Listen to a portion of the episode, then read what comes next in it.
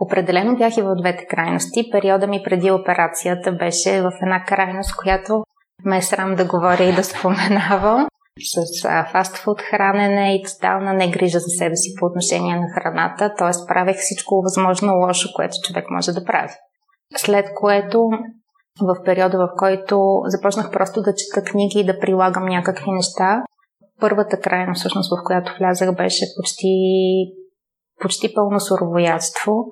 Тоест минах през един период, в който храната ми беше много силно ограничена в момента го смятам просто за нещо, през което е трябвало да мина. Не бих го повторила, нека така да кажа.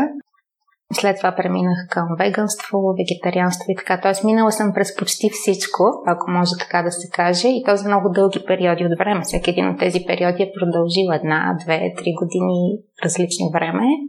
А, но съм научила много за моя организъм и за моето хранене от всеки един от тези периоди. Тоест, успяла съм през всеки един от тези режими да се самонаблюдавам.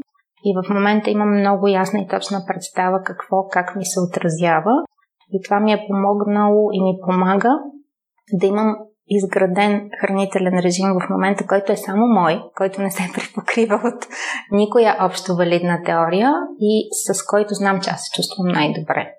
Така че за мен човек трябва да мине понякога през всичките тези неща, за да може да разбере сам за себе си той кога се чувства най-добре и какво работи най-добре за неговото тяло, защото винаги го казвам, винаги ще го казвам, просто сме различни.